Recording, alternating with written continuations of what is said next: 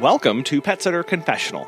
Today, we're brought to you by Time to Pet and the National Association of Professional Pet Sitters. How do you delight your clients? What does it mean for you to go above and beyond when serving them? Today, Morgan Weber, owner of Lucky Pups Adventures, joins the show to share how she helps her clients live a full and happy life through a holistic approach of care and walking through them through every season. She helps us understand the important process of grieving with a client whenever their pet passes away and why it's so critical as a business owner that you stay connected, engaged, and continue to experiment and not be afraid when things don't work out. Let's get started. My name's Morgan Weber, and we started pet sitting in 2013. So we're into our 10th year this year. And we started on the side, like so many other people, and it just kind of kept growing. And then in 2018, I left my full time job. I had gone to school to be an architect, and I was working in the architecture field for about six years. And I was just like, you know, I got to the point where I either needed to get my licensing exam and be an architect or quit my job and be a dog walker. And I decided that being a dog walker was a much better fit for me. So did that full time. And then we started hiring staff. And so, yeah, here, that's a short story. That's 10 years wrapped into about 30 seconds.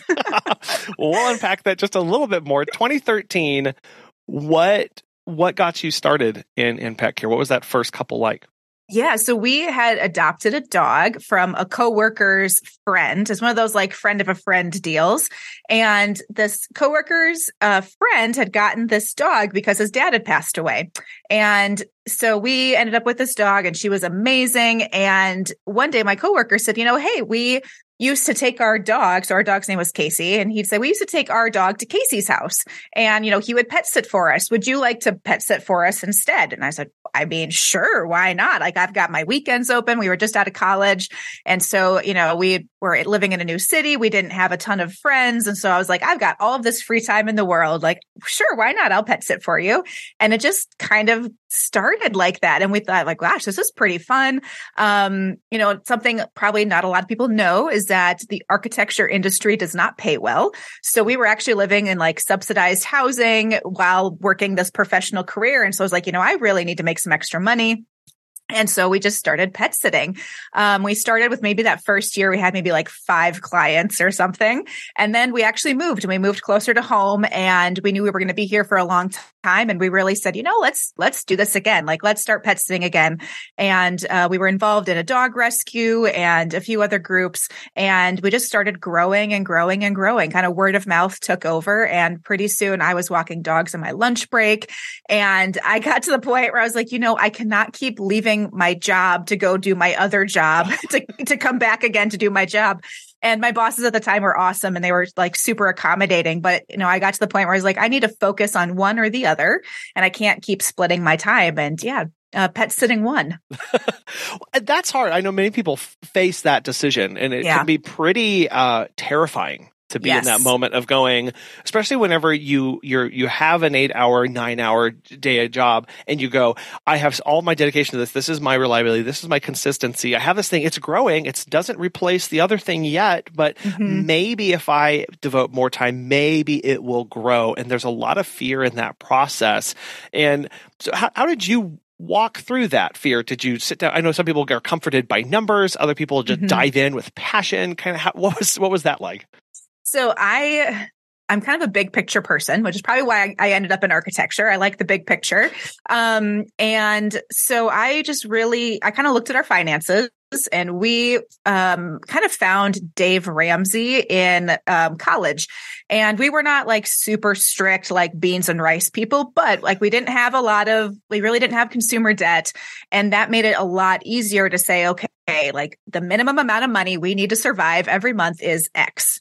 And we are basically making that you know, between my husband's job and my and the pet sitting, like we're we're basically there Um, and so we basically bought, brought the boat really, really close to the dock. So when we did make that jump, it was not super comfortable, but it wasn't like we just jumped into the water and we had to like swim to the boat. We were pretty close to it. But yeah, it's a really hard decision because you do have to have some trust that this thing that you've built will continue on. Like you said, if I put a little bit more effort into this and I can put a little bit more focus on it, can it keep building?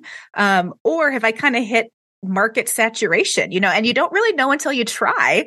Um, and so I kind of figured, well, you know, if this doesn't work, I'm not leaving my career in a bad place. Like if I have to, I could probably call them up again and get my old job back or like I worked in retail um, in college. It's like I could go find a retail job. Like I could make money somewhere if I had to, but I was just like, you know, I'm ready to make this jump and I'm I'm ready to try something new and it's that newness that can be very it is a lot of that scary part comes yes. in because we have that predictability we have that quote unquote stability whatever that means you know depending on how markets are going but we look at something and it's this opportunity before us and we've got to try and mm-hmm. jump that and I, I know that kind of that kind of thinking never really stops as we grow in business because there's always going to be parts where we we find ourselves looking at something going is that an opportunity right is that an opportunity mm-hmm. and so how how do you you know going through your business you're coming up on 10 years how do you stay stay fresh and stay adaptive adaptive to respond to those kind of new opportunities that come along because i know as a lot of people as we get older and as we get in our business longer we tend to f- fall back to to safety security mm-hmm. stability mm-hmm. and and no longer take those kind of chances I think it's probably built into my personality in a way. Um, if anyone likes Enneagrams, I'm an Enneagram seven, which means that I am always into the new thing and like the new exciting thing that is always up. Um, it's just to me, that's exciting. And I know that there's a lot of people who don't like it's very much against their kind of ingrained personality to want to do something new. They want to keep doing the thing that's working. And I tend to see a lot of opportunity. Um, I joke that I was in Future Business Leaders of America in high school, like this little business club, because I just wanted something to do to hang out with my friends and like go to cool conferences. That's literally the only reason why I was in this club. Social um, club. social club. and um, I was always like, I'm never going to be a business owner. Like, I'll never be an entrepreneur. Like, I'm just here to learn some Robert's rules for meetings and like have a good time. And then I know, right? This is this is my this is my truth here, Colin. Okay, good. and um uh anyway, so I and I've turned into a serial entrepreneur. Um, yeah. We have multiple businesses now. So we've got our pet sitting and our dog walking. My husband does aquarium maintenance. And then we also started a memorial candle business. And it sometimes feels like these things are really desperate or disparate. Um, but in truth, they all pull together under the same umbrella of, of serving how we want to serve our clients. Um, but it really has been a moment of opportunity where we said, you know, gosh, like my husband works at an aquarium store and we thought, you know, gosh, there's people who need their aquariums cleaned. Like we could do that. Um, and then in 2020, um, one of our dogs died, and I was really struggling with how to feel better. And I stumbled upon um, lighting a candle in remembrance of of somebody or of your pet. And I said, gosh, this was amazing. I bet there's other people who could use this too.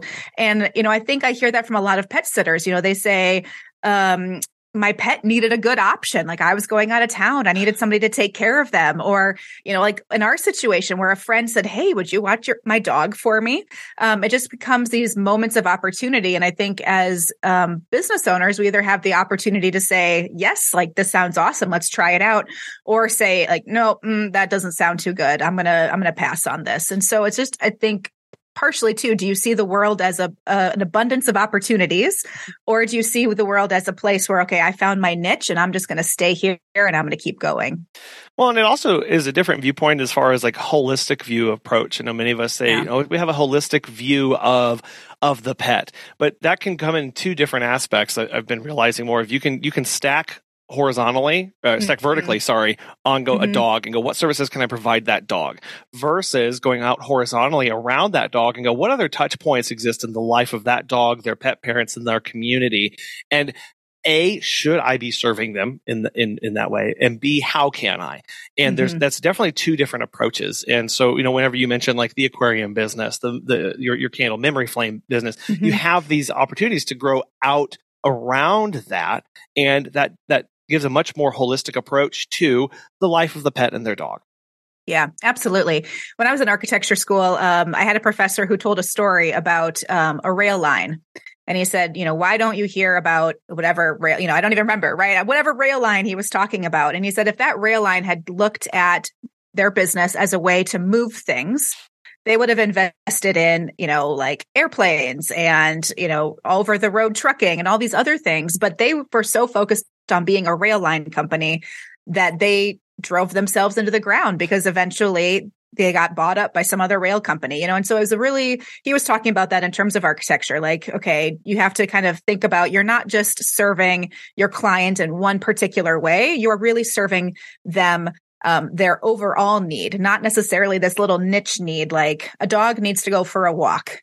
Okay, I'm not necessarily serving my client because their dog needs to go for a walk. I'm serving my client because they need some um, like peace of mind because they're away from home and their dog needs some enrichment or you know we got to think about it from a, a, larger perspective kind of a broader perspective like you said and we can see a lot more opportunities again on how we can serve somebody that isn't necessarily this one thing that we've already thought that we're doing yeah. So how do we how do we stay stay fresh and open to opportunities? It starts with our uh, us, right? And thinking yeah. and, and and how we view ourselves. A lot of times, I know it's oh, I just do dog walks. I just do drop ins. Mm-hmm. But just one little phrase, switch there. You can go, I, pro- I don't provide dog walks. I provide dog walking services. I provide mm-hmm. drop in services, which, which expands that definition considerably to what you're bringing to bear on that client and their pet, whether that is mm-hmm. the peace of mind, whether that's the communication, the certifications, the training, whatever you have, you're, you're expanding mm-hmm. that way out. And that's where we can start to find those other, other niche, niches and go,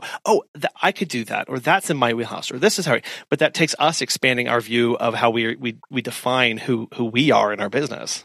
Absolutely. And i think one thing that pet sitters kind of um maybe get forget in a way because it is we think so much all about the pets but really we're customer service agents. Yeah. and we are you know I, I kind of say tongue in cheek that um, the the pet's owner is our client. They're the ones who pick up their phone and book us. They are the ones who you know write the check or you know click that pay now button.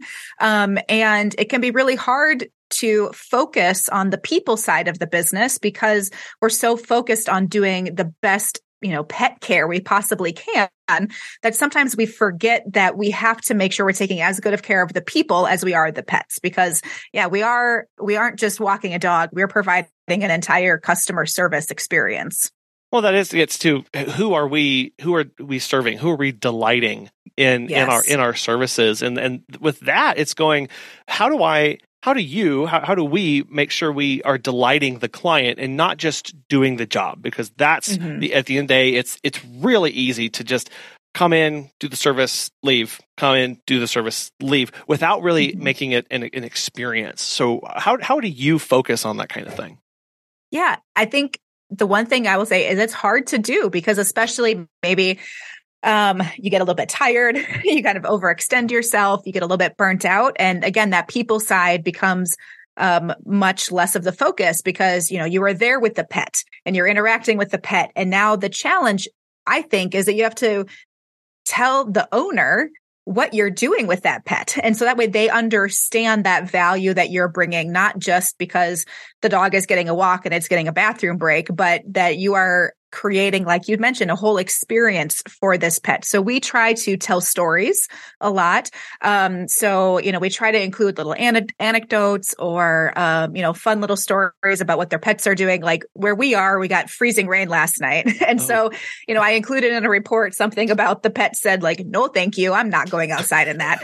and, you know, and it's one of those things where it could be frustrating as the pet sitter because you're like, ma'am, you got to go pee. and she's mm-hmm. like, no, I refuse to. Um, and you do your best. And, you know, if you can tell that story in a way that the client finds endearing, or, you know, she replied back this morning, like, oh my gosh, that sounds just like her. You've nailed her personality. You know, so she felt a connection to us and you know and that we were really understanding her pet um, so i think that can be a, a really good way to um, story tell through your visits and not just saying, well, we went outside and we went on a walk and, you know, she peed and then we came back and then I said goodbye. You know, that's, oh, that's one way to tell a story. And another way is to really get into kind of the emotional undertones that you can tap into to really help your clients feel like you understand them, you understand their pets, and that you really adore them, like yeah. that you are delighted by their pets. And that's that can come across. Um, I did a, a phone job for a while. I was like a front desk person. And when they trained me, they were like, So I need you to smile when you answer the phone. And I was like, what kind of like misogynistic crap is it to tell me to smile to answer the phone? Oh. And then I was like, no, this is real. Like, you yeah. know, you sound different when yeah. you have a smile on your face and you're talking. And the same thing I think comes when you're writing a report. So if I've maybe had a frustrating visit, I take a minute and I just go out to my car and I cool down, or maybe I drive to my next client before I write that report because I try to be in a good space myself before I try to make that connection point with with the client. But yeah, it can be it can be a challenge, but I think it's what can set us apart when we're thinking about being pet care professionals. Um, and I don't know about everybody else, but I know in our area, I've really seen um, an influx of new pet sitters lately. And a lot of times that comes when the economy comes down a little bit. Um, people have more free time, or maybe they're looking for a side job to help fill in those gaps, um, much like how many of us started. But hey. there's there's a difference, I think, in if we want to be seen as a professional we need to do certain things to help bring that professionalism to our services. And finding those connection points can be a really good way to distinguish yourself from other pet sitters, um, or as a new pet sitter to help bring that professionalism with you. So you can really stand out from the crowd. And, you know, if somebody gives, if you give somebody really good service, they're way more likely to tell their friends about you. Um, word of mouth is huge in pet sitting because it's such a, um, like you know, I'll use the word intimate service. We're in their homes. It's high touch. It's very personal. And people, you know, they want to know that somebody else had a good experience with you before they're going to recommend you. They're not going to say, "Oh, I just kind of saw this person on social media and they looked decent," you know. But that's that's one referral, and another referral is, "Oh my gosh, you know, I met Colin and Megan and they just did an amazing job and their team knew my pets and they sent me these great stories and they sent amazing pictures. You know, that's a completely different referral that that's going to really spread throughout the community.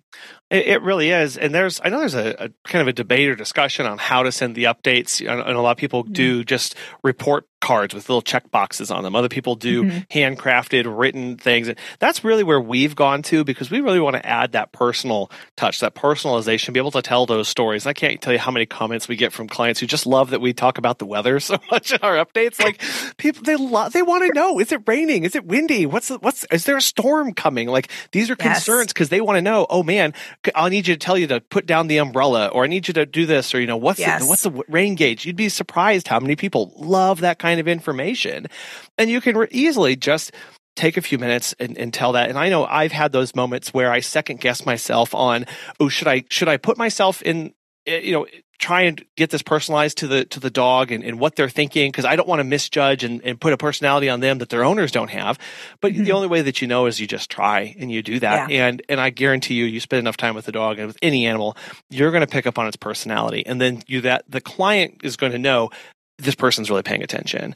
And yeah. we've we've had clients who save not just the photos we send, but the whole update. And it's always mm-hmm. the clients who never respond to our messages. It's yes. so funny. They never respond. And then I'll be out or somebody will call me and they'll go, I was on the vacation when you took care of so and so's dog. And she just sat and showed all those photos the entire time. And we laughed and we cried. it was so fun. And I need you to take care of our cat this time. And yes. it's, it's, you, you just don't know what's happening out there. But mm-hmm. that's, that's part of it. You just, you do what you can. You do the best that you can every time. And you trust this will take me forward. This will serve my clients better. And I know things will come from that. Mm-hmm. Absolutely. And I think too, as we're going, you know, as a potential recession, you never know. Like they've been saying a recession for a while now. So we'll see if this holds up or not. But especially when we start thinking about what are ways that I need to, you know, really make sure that I'm um, I have a good retention on my current clients. It's always yeah. easier to serve your existing clients, just like serve the socks off of them than it is to have to go out and find new clients. And so what are ways that we can really help our current clients feel like we value them? Right. And so I think it's hard to sometimes when you're in a service industry, how do you show your appreciation for your clients? And I think that, you know, these little things really do make a difference. Um, we started leaving welcome home cards, mm-hmm. um, and we started signing them. So whoever's coming over to visit the pets, we have a team. So we work as a team approach. So usually there's, you know, between maybe like two and four people visiting a family, depending on how long they're gone. And so we all started signing the cards because I was actually at a client's house who had a housekeeper come over and it was like a Merry Maids and they left a card and they signed it. So they knew, you know, in a way, you know, Merry Maids is a lot more anonymous.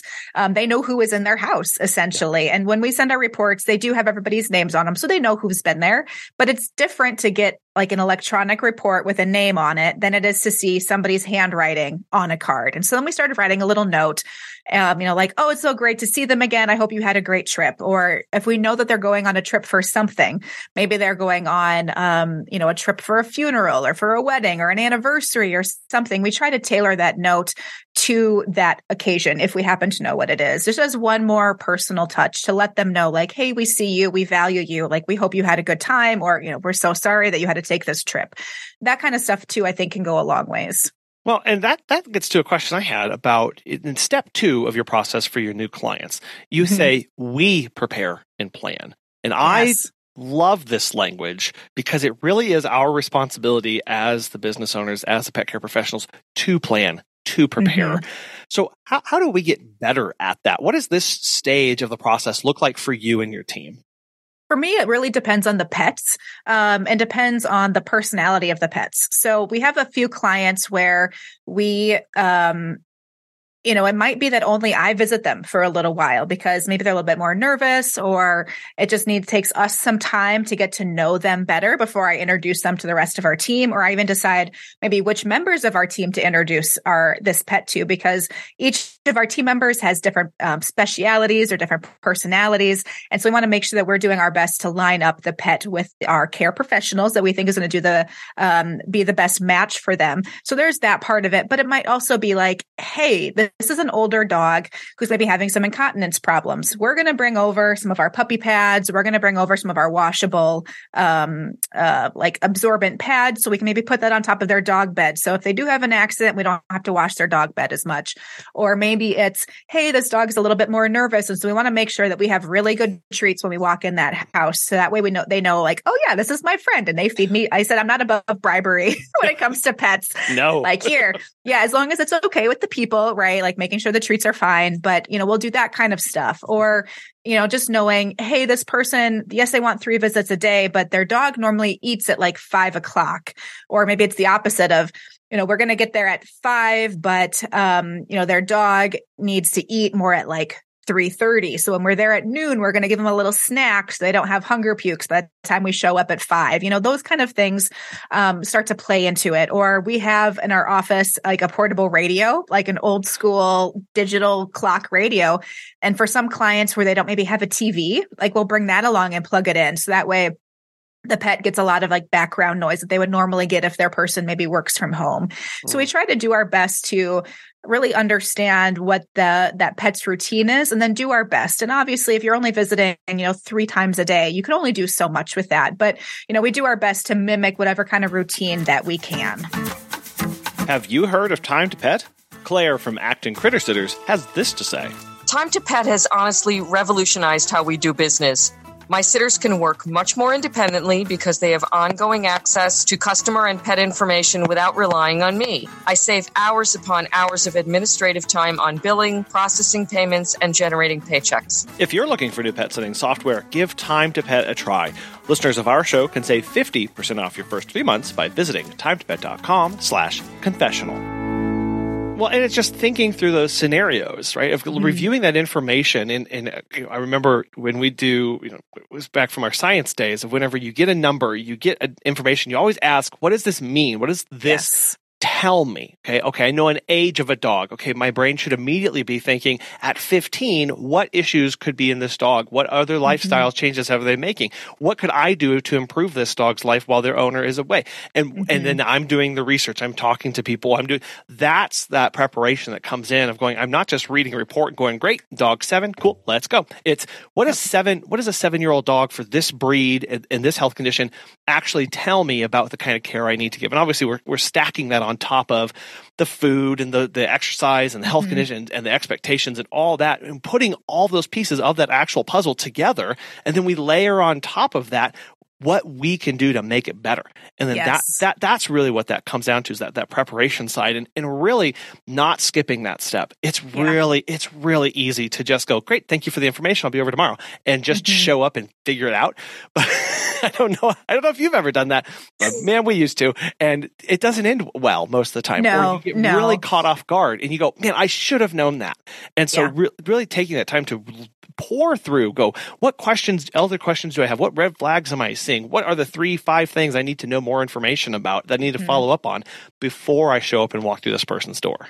Absolutely. Or we have, um, like I've taken rugs, like rubber backed rugs over to people's houses before because maybe their elderly pet does great when they're home. But now when we get here, they're super excited when we show up at the door and they're like slipping all around. So we'll bring a rubber backed rug over. We have, you know, some cat toys or puzzle toys, things like that. Um, or some people think, you know, they just like, hey, my dog really needs a walk. And sometimes the thing is, your dog doesn't need a walk. Your dog needs some brain drain. So, yeah. how can we maybe do a little bit of both and help you understand the value of the brain drain?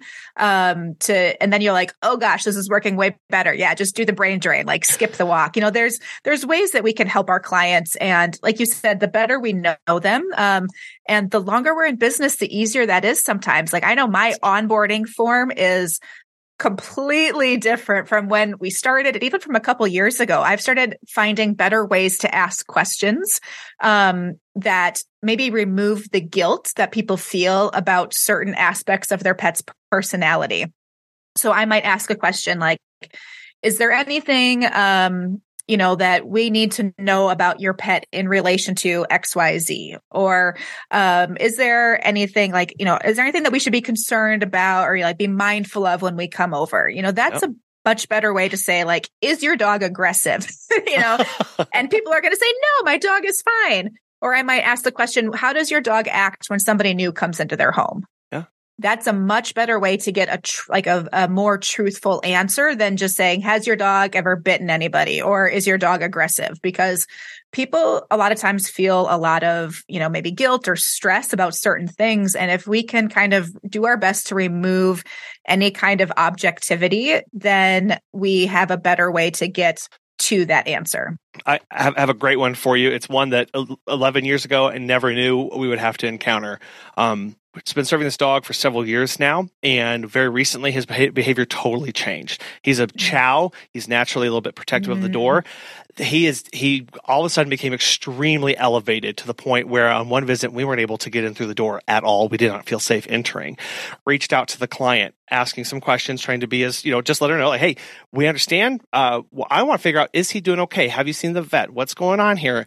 And the, the response was, well when you first started serving me and and, and him, uh, I had just had a restraining order placed against my ex, and he started to show back up at the house now that the restraining order has expired.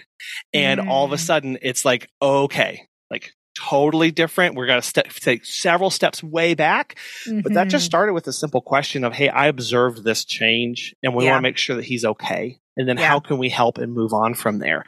And realizing that we may have a plan and it may be the best plan in the whole wide world, but then things happen. And yeah. we just have to embrace and openly communicate with the client and put together a plan about what that's going to look like, things we can do, mm-hmm. how we mm-hmm. can change.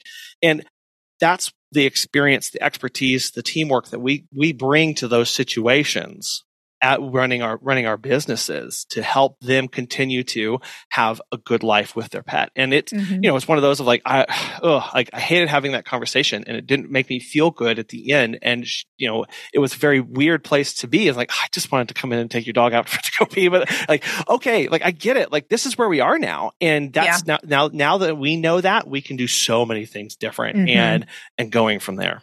And that really stresses too the importance of building up that relationship before you have to have that conversation. And, you know, obviously, if it's a brand new client, you don't necessarily have a ton of time mm-hmm. to do that work. But if it's a client you maybe have seen a couple times, you know, the the best thing that you can do i think is start to build that relationship from the beginning um, and that can be through you, even your use of onboarding or like i should say pre-boarding like your social media how do you your website how do you talk to your clients before you actually talk to your clients to help mm-hmm. them understand that you are the kind of person who wants to have those conversations um, and who's open to having a, a, more deeper understanding and a deeper relationship because if, if you had not um, maybe done some of those things that you had done, she might not have been comfortable telling you, like, "Hey, I've got this crazy ex who keeps showing up." You know, that's a that's a really personal conversation to have with somebody, and you have to have a really good level of of trust in order for someone to even want to open up to you like that.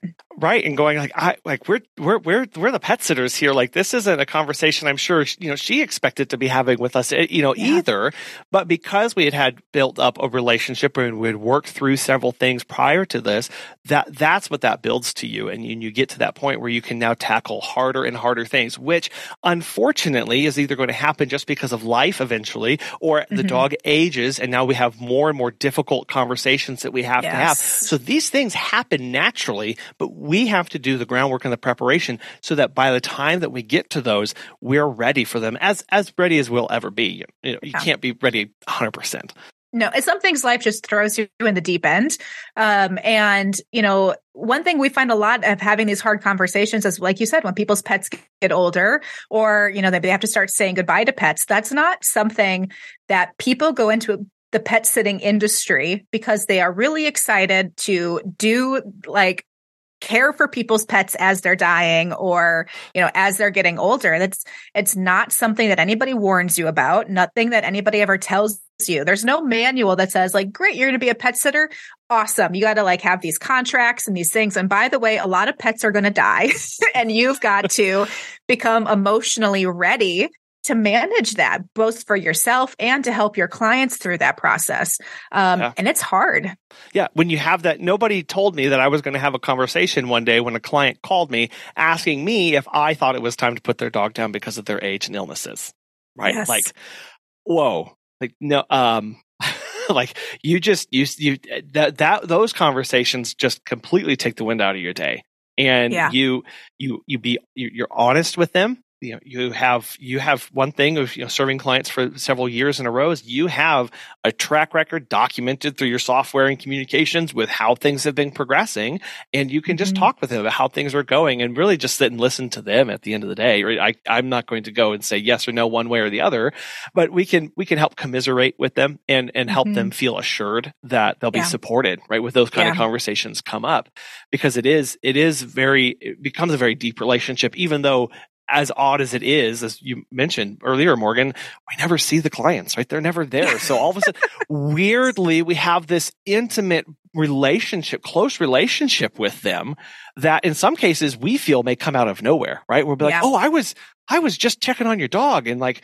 we're like best friends now or whatever, whatever. Yes. And you know, in some clients you just naturally connect more deeply with than others. So you don't, you know, I don't want to don't want to put this out there that like every cl- client is going to be your best friend or you're going right. to have this amazing relationship because that's not accurate. You know, that's not real life. But, you know, you you do find those clients who will they do trust you. And, you know, sometimes that's hard because you do have to put a boundary up with some some folks or some of those questions. It's like, well, I cannot I'm not qualified to give you medical advice or right. you know, these are some of these times it's questions that you need to talk with your vet about this. But, you know, I do tell our clients that we are an an objective third party that can yes. be very helpful. Um, we have actually, unfortunately, or I'll say fortunately or unfortunately, have caught severe illnesses in our clients because we don't see our clients necessarily every day. And even those clients we do see maybe three or four times a week, it's easier for us to see those small changes because we are not with them 24 7. We don't live with them all the time. Um, and we do have a client that we visited three times a week. And one of the benefits for us as a team approach is we do get kind of a, a different perspective. Each of us have a different perspective, and then we can kind of collaborate. Um, we had a, a client a couple years ago where one day I said to my team member who did the majority of the visits for this particular client, I said, you know, does does Louis look a little slow to you? Like a little bit down? She goes, you know, yeah, I've been thinking about that too. I do feel like he's a little bit, you know, just um his personality is a little bit more suppressed than normal. And we kind of talked to, talked it over and mentioned it to the client. And she's like, you know, now that you mention it, yeah, I've kind of seen that too. Took him to the vet and he had um, blood cancer. And so it was just Whoa. one of those moments where I was like, oh, you know, we we were able to help them catch something and get them into the vet a lot sooner than they would have otherwise just because when you live with your pet, you don't always see those small changes because they are so small. But when we as a service provider come in even again if it's a couple times a week, we those changes are a lot more noticeable to us. Um, and so I have had clients who say, you know, gosh, what are you seeing? Because this is what I'm seeing. You know, I just want to talk this through with you. Um, and we can kind of help provide um, maybe more questions that they hadn't thought about or a different perspective. But it's, it's hard. And, you know, to have some pet that you've been loving on for maybe a couple years and suddenly they get cancer and then in a couple weeks maybe they're not here anymore or even in you know in a couple months they're not here anymore it's it can be brutal. you know, it can be really, it's to be really emotionally heavy. And it's not um, something that people are usually comfortable about talking about. And it's often like a disenfranchised because I say, oh, but you're just the pet sitter. Like yeah. you couldn't have cared that much. And it's like, no, I sobbed when this pet died or this client moved away. Um, you know, you get attached. And I don't think that's a bad thing, but it is something you do have to kind of carry and, and learn to manage the longer you're in business. It really is. We had one that uh, who passed away recently, and they still had a couple other dogs that we were coming over to take care of. And we use a team based approach as well. So I'm not always over there doing the visits. And man, the first time I came into that house after that dog had passed away, I, whew, it was. I mean, I just walked straight into a brick wall, and yeah. I. It took me several minutes to to recollect myself because all of a sudden the realization of like, oh, okay, this is this is different now and yeah still and in that moment being okay to to text a client and say, Hey, I know my first time over here. Just want to let you know, really missing Mimsy today, but I'm really yeah. looking forward to seeing everybody else. And embracing that part of commiserating with them so that they know that, yeah, they because then they feel seen, you feel seen. It becomes part of that mm-hmm. healing process too. Absolutely. And for a lot of our clients, again, disenfranchised grief, pet is off, pet loss is often a disenfranchised grief. They might not have anybody else where they feel safe sharing those memories or or feeling like that loss is being honored. And so i think we can um it's it's an opportunity to really again connect with them and let them know how much we care because we do care and their pets are very precious to us. And it's kind of a fine line to to feel like you're navigating but you know just like you said just a note to say hey i'm really thinking about you and gosh i really miss them or i miss this aspect of them. Like meeting me at the door today mm-hmm. um, can go a long way to help them feel better now, Morgan, you've mentioned drop-in visits and walks a couple times. Are are those the same services that you started off offering back in 2013? So really, we started with pet sitting um, because pet sitting worked you know, around our jobs. And we really didn't advertise the dog walking as much. I think our first year we had one dog walking client and the rest were pet sitting. And then even up until I became full time, I really didn't have a lot of dog walking clients. It was almost all pet sitting um, because I just didn't have the capacity. Um, and uh, when we first started, my husband and I worked opposite shifts. So I worked like eight to five and he maybe worked like, um, you know, three to nine or something like that. And so we could kind of cover all of the things that needed to be covered really well with pet sitting, which is a lot harder to do, um, maybe in some other, you know, people's other types of work. But yeah, we really started with the pet sitting and drop in pet sitting. We never really did live in care or overnight care. It was almost all drop in sitting. Um, and then when I went full time, we really started advertising the dog walking. Um, and that really grew pretty quickly. And then it ended up being about 50%. So we did about 50% pet sitting, 50% dog walking. And then COVID hit and that kind of decimated our, our pet, or I say our dog walking part. Um, and so now it's more like 75% pet sitting or maybe 60% percent pet sitting and the rest dog walking. So it's it's really interesting how that has shifted over the years. Now, do you ever get requests for people who want boarding or live-in care? Because I know that seems like the preponderance of my phone calls these days of they want to board or they want us to live in their home, and that's not something that we offer. And and so, do you get those kind of phone calls? And if you do, how do you ha- take that conversation? Because I feel like there's that that conversation is really hard to take and turn into something more productive or how we can serve them. Absolutely. We do get those for sure. Um, and it can be hard. When we were really busy, I would just say like, nope, sorry, we don't do that. Like, good luck in your search because we just weren't, there was a time where we weren't taking on any new pet sitting clients because we were just so busy. Um, so that was a lot easier just to say like, nope, I'm sorry. I know how hard it is to find, you know, pet care that you trust. I am honored that you thought of us and I'm so sorry, but you know, we don't provide that service. Um, and now it's a little bit different because we, now we're back to accepting new clients. And so, uh, sometimes I do say like, sorry, we, you know, we do not do overnight service. Um, but we do, you know, these drop in services. And this is what that looks like. You know, if you're interested in that, you know, I'd be happy to talk with you more. But yeah, it can definitely be hard because you know that's what like that's like the gold standard in terms of on our end of pet sitting and I think a lot of people don't understand that it is truly a, like a gold standard, you know, premium pet care. Um, and, you know, they think, oh, overnight pet sitters, I should be able to get that for 30 bucks a night and it's no big deal. And then a lot of us are over here and we're like, well, it's, you know, $250 a night plus midday drop ins because they don't think about the fact that I've got to pay either myself or somebody else at minimum of minimum wage for every hour they're there. And they just don't think about that. And there's also, you know, the inconvenience of not in my own home with my own family and my own pets. And so if you, you know, if you can find somebody who wants to do overnight pet care, you need to treat them well because it's a hard service. It is, you know, it's it's difficult to be sleeping in somebody else's house and, you know, cooking in a different kitchen or, you know, just trying to manage your household plus their household at the same time. So yeah, it's a hard service to provide. I'm I'm always amazed at the people who say like, nope, all I ever do is overnights. And it's like, you know, gosh, you are you are amazing. Keep going. it, it really is. And it, it's understanding a lot of when we get those phone calls going, okay, this person who's calling me, they have their hierarchy of needs, right? And yes. they have it pretty set. They have their number one, two, three, four, five of what they need met.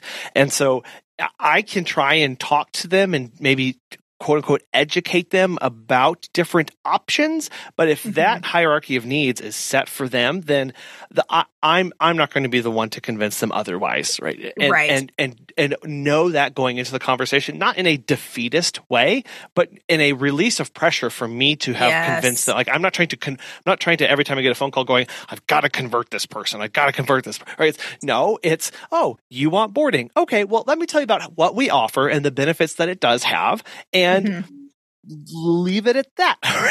yeah. Or, I'm, I'm not out here like evangelizing like drop in pet sitting services, right? Because I think it's like the very best option. But it is interesting. You mentioned like people have a hierarchy of needs.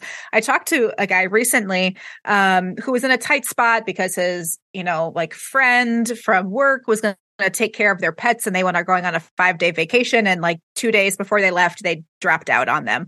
Um, and so he was really in a pinch trying to find somebody. And i he was asking about overnight pet care and i was like you know here's the deal. We don't normally do it. Um, but what we could do is maybe like some longer daytime visits. So maybe instead of coming over for like our standard visit maybe we come over and we're there for two or three hours. And he's like yeah. you know no, I just really want someone to sleep in the house.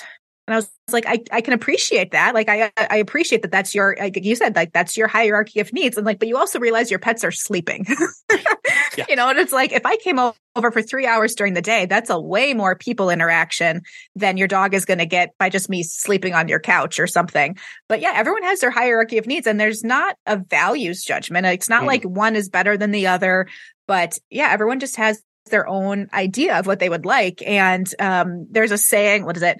People convinced against their will are of the same opinion still. Mm-hmm. So I'm not out here trying to convince people that what we do is really awesome and like the best thing ever because it might not meet their needs. And so I just, like you said, I try to take the pressure off and say, hey, this is what we do we think we're pretty great at it. you know, if if you would like this too, we'd be happy to help you. And if not, like good luck because it is really hard to find you know, you want to mesh with a client and I don't yeah. want someone to to like begrudgingly take our services because it's the only option available to them um, or you know they they i've tried to convince them that it's going to be an amazing experience like i want them to book with us because they're looking forward to it and they think it's going to be a good choice for their pets because again that's a completely different relationship to build with somebody our friends at the National Association of Professional Pet Sitters have a vision.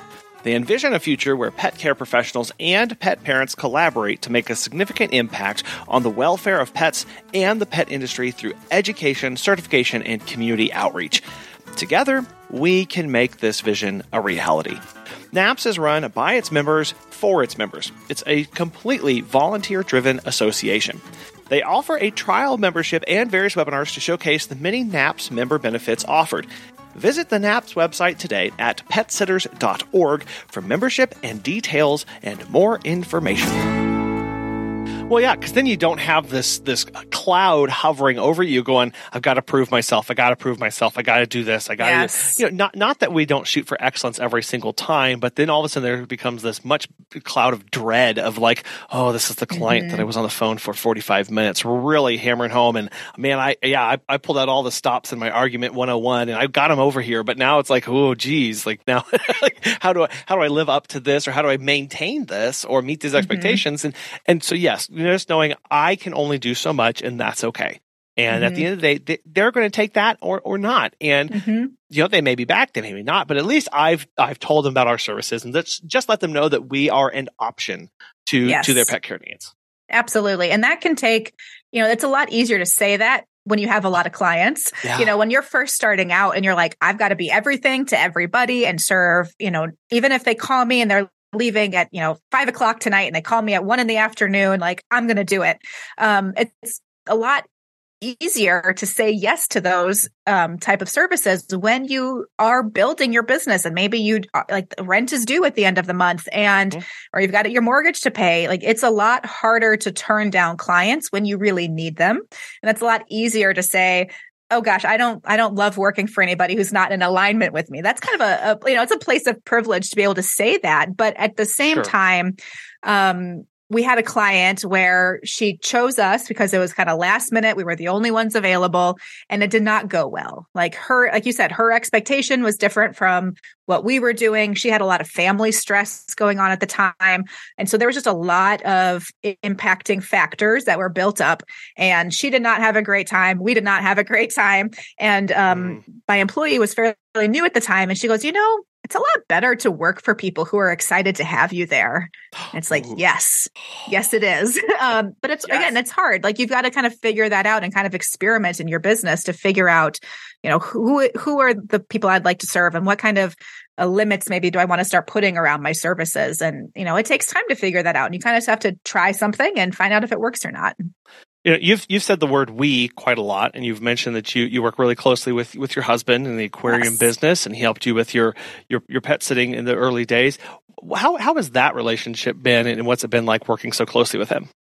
You know, it's interesting when you have somebody who has kind of a different personality type than you. So I'm very much like a big ideas, kind of head in the clouds person. And his first instinct is like, well, what are the details of why this isn't going to work? and sometimes, sometimes that can be extremely frustrating. Um, but in the end, it usually works out where we're a good balance for each other. But I can tell you, it took a while. Um, we have been together now for, oh my gosh, how many years? Like 16 years, something like that. And it's, um, it's taken some time to get to the point where we could work like more closely together. And I say in the last two or three years, uh, probably three years, it's been a lot easier. We've, we're a little bit more on the same page and it's been, um, much more collaborative, you could say, because then two at the beginning, I kind of had my job. He kind of had his job and actually he started the pet sitting. So we always joke. He's like, you always forget to tell the part about how I was the first pet sitter. and so, yeah. Okay. so here you go, Austin. Morgan, You were the first pet sitter of Lucky Pup Adventures. okay, credit where credit's due. Thank you. We'll write, put that. We'll write that down. Okay. Oh, thank you. Yeah, write that in the show notes. Um, and so, um, anyway, so that then his job changed and then my job changed and I started doing more of the pet sitting.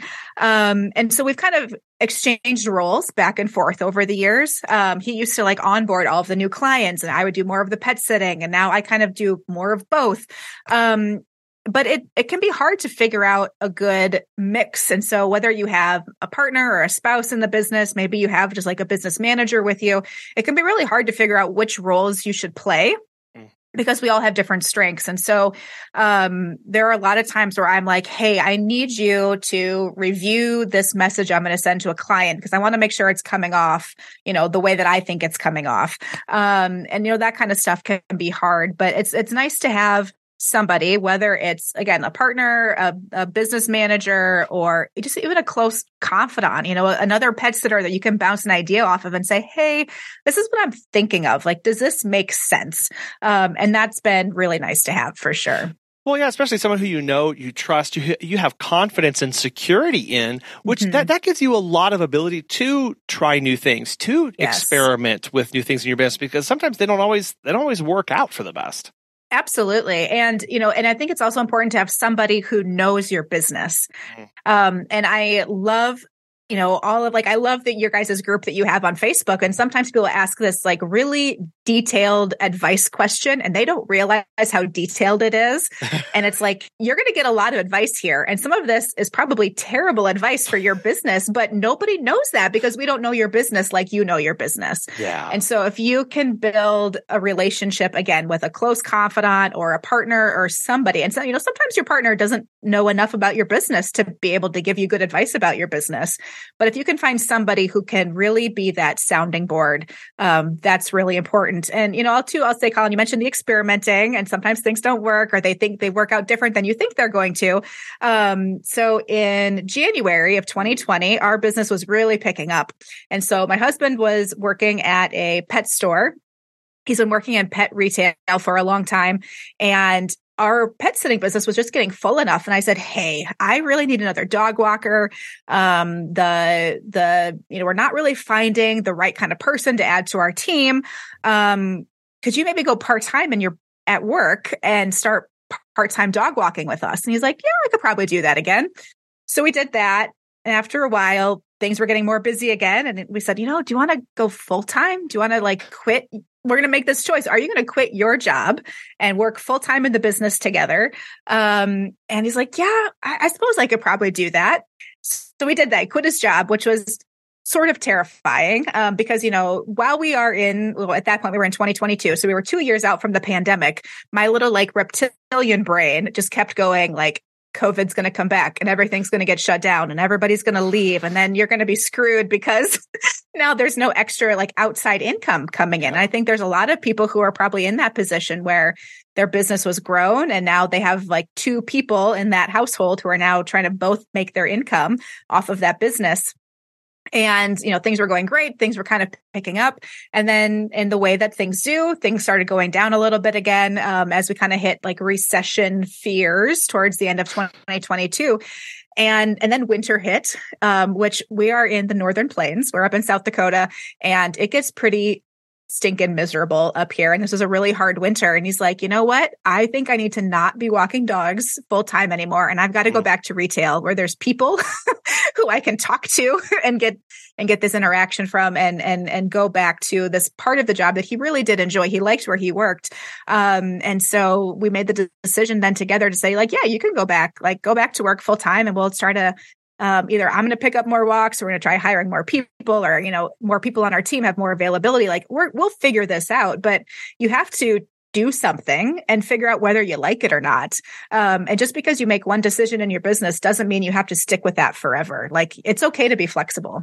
It, it, it is because well I'll say it is it isn't because in a lot of cases we see ourselves as being failures as have not yes. succeeding I didn't do it right I didn't do this mm-hmm. I did why like we, we, go down that track in, yes. instead of going I, I know better or I have to do something different now. So I'm going to make a better, I'm going to do a different decision that's yes. going to be better fitting for me. And we, we forget that not just do, do, do I change and grow over time, but my business mm-hmm. does too. My business has its ups, my business has its downs, my business has its in betweens, and I need to adapt to make decisions fitting for each one of those and everything in between different mm-hmm. scenarios.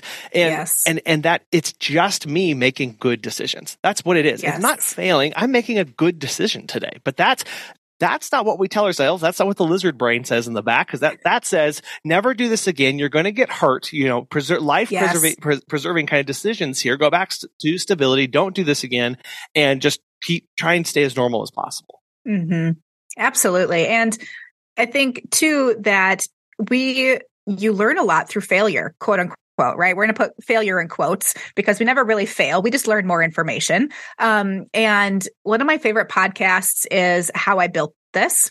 And every single episode, and it took me a while to figure this out, but every single episode is some like bajillionaire who had some horrible business failure and they built it back you know or they learned something new and they like that what they learned new was the thing that took their business off.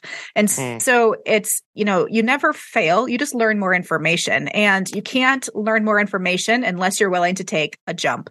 And so we did learn a lot of things. Like i'm not necessarily um, like some people love reports.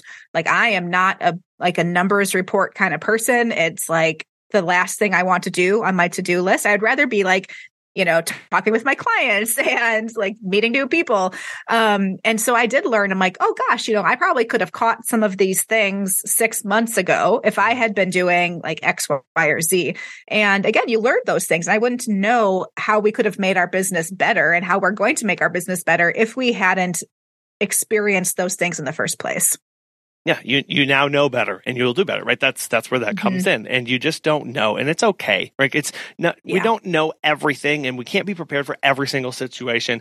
We can do our best and then we move on and we learn from that, which is Mhm. a lot easier to say. Again, I keep saying that like it's an easy thing. It's not, right? I just very we have to say that of of it is a process and sometimes you don't learn from it for years down the line before you can point back and go, "Oh, that's why that. Oh, oh, I remember that one Yeah. thing that happened. That's that's that was preparing me for today."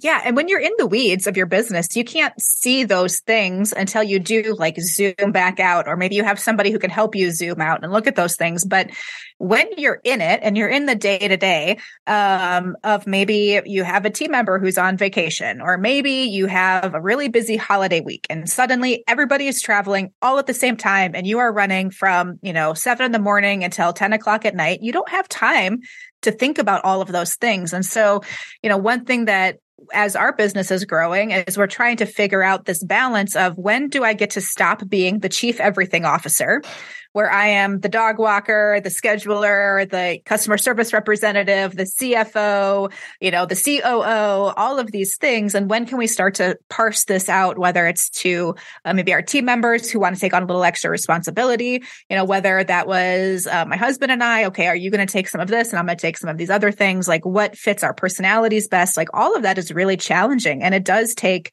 time.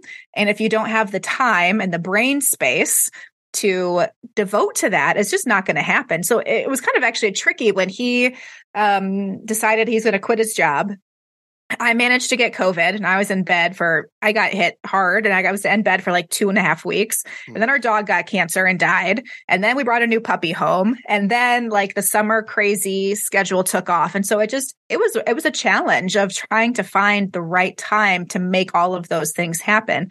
Um, and yeah, if you're not paying attention to it, it's really easy to just keep going with the flow and keep visiting pets without taking that step back and, and trying to figure out some of those more managerial things, which again can be hard when you're there for the pets. You don't always think about, okay, what does the business part, like what does the, the business of Lucky Pup Adventures need, which is different from what maybe the team needs or what our, our clients need.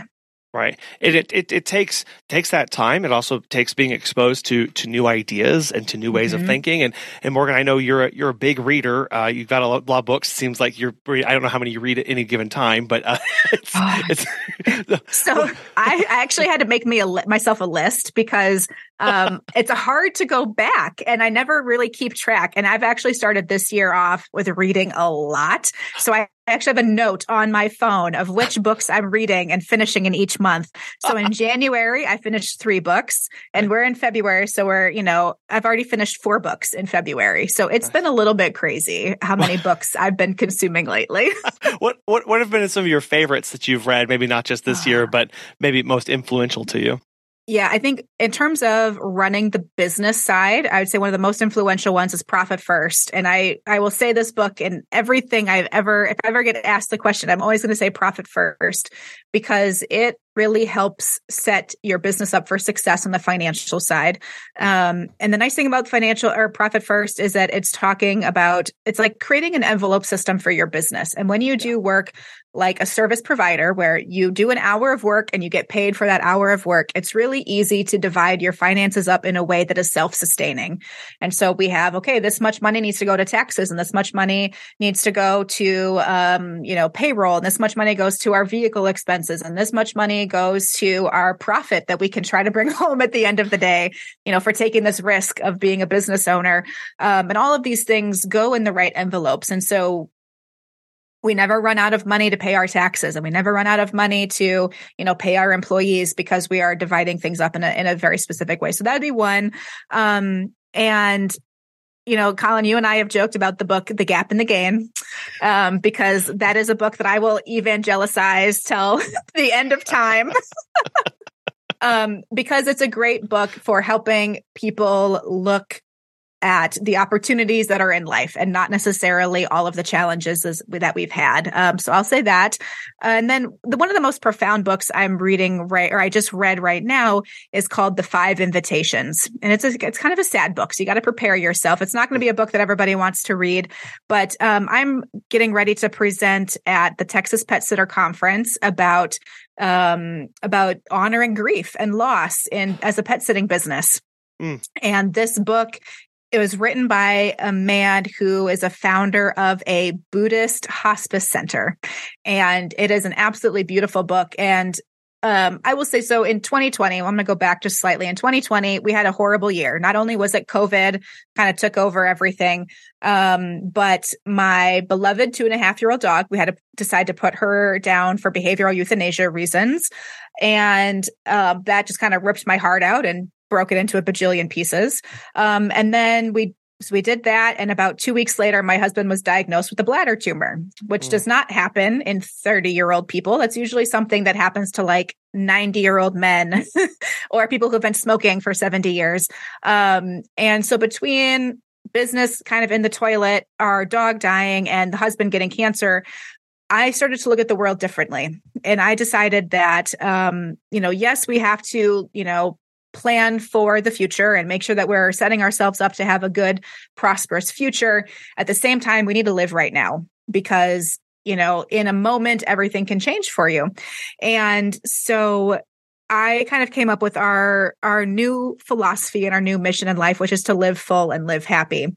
And one of the things that has brought me to this book that I was mentioning, the five invitations, is he talks about what death can teach us about living life and how can we live life more fully through the lens of death and again this book is not going to be for everybody but it is um it's it was really impactful and especially as i'm writing this presentation um to to have this really hard conversation with a group of pet sitters um it's been a really a really good book but yeah i think there's um there's a lot about living in the moment and as pet sitters, we have a tendency to burn ourselves out and overcommit. And if we are not purposefully living a full and happy life now and we say it's one of the things about The Gap and the Gain. I'll bring that book back in here.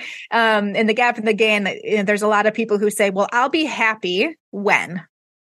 I'll be happy when I have a manager to help me with my business, and then I won't be so burnt out. Or I'll be happy when I hire my first employee, or I'll be happy when my business hits $50,000 in revenue or $300,000 in revenue or whatever that mythical thing in the future is, let's not wait until then to be happy. Let's not wait until then to live a full life. But also, if you're waiting for some future thing to happen in order for you to be happy, you're probably not going to be happy when you get it because it's just this like arbitrary signpost that you happened upon. Um, whereas if we can do our efforts to live a full and happy life now, no matter what happens in the future, whether you get that revenue goal or you hire that person, um, you'll still have a happy life. And if you don't, it's okay because you'll still have a happy life. Like I think that's that's really important. So that that's my soapbox tangent moment there, Colin. I'll take it. And I Morgan, I can't tell you how thankful I am for you uh, giving us some of your time today and walking us through giving uh, not just our clients delight, but we taking delight in the life that we have today uh, and taking full advantage of that, whatever that looks like. Um, I know that there's a lot more that we could talk about here, and you actually have a lot going on. So, how can yes. how can people get in touch with you and follow along with everything that that you're doing? Yeah. So the best place to follow kind of what we've got going on is um, on Instagram. I'm a big Instagram person. Um, I share a lot of behind the scenes. So if you happen to be on Instagram, you can find us at underscore lucky pup. Um, and I post a lot of like kind of personal things there too. It's like my cute little beagle puppy. He often makes an appearance, um, and things like that. Um, we do, like we talked just very briefly, we do memory flame candles, um, yes. which is born out of the loss of our dog Olive that I mentioned.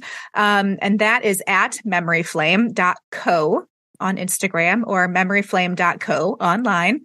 And um, those are kind of the two places. And then I am starting, like I've done a couple presentations for different organizations and I, I talk a little bit about that over on luckypupliving.com. So those are a few places you can find us. Cool. I will have links to those and uh, some of the books that we've talked about in the show notes. So listeners can go get clicked to that. Uh, Morgan, it's been an immense pleasure. And again, I can't thank you enough for your time. I, I've, I've just really enjoyed today. Well, thank you, Colin. I always enjoy um, any chance I can spend with you and Megan. Um, this has been a really a lot of fun. What does it mean to bring delight and to delight your clients? It starts with understanding what delights you and what you can bring to the table. Only then will you be able to do this consistently and reliably, predictably, and enthusiastically when you are with the pets. I know there are days where it can be a drudgery, where something just doesn't work out or you're frustrated and can go by in a blur. But by tapping into an internal motivation, by something that you can see in yourself for your reason, your passion for being there with that cat on that floor on a random Tuesday with thunderstorms going on outside, when you can tap into that, it doesn't just make the moment special for the client, it makes it special for you. Which is critical when we think about the longevity of our business and our ability to consistently provide the high quality service that we come to expect from ourselves. We'd love to know how you delight your clients and what delight you find in the services that you offer. You can send that to feedback at petsitterconfessional.com. We'd love to be able to read that out on an episode and continue the conversation. We want to thank today's sponsors, Time to Pet and the National Association of Professional Pet Sitters. And thank you so much for listening. It means so much that you're here. We really appreciate you. We hope you have a wonderful rest of your week, and we'll be back again soon. Thank you.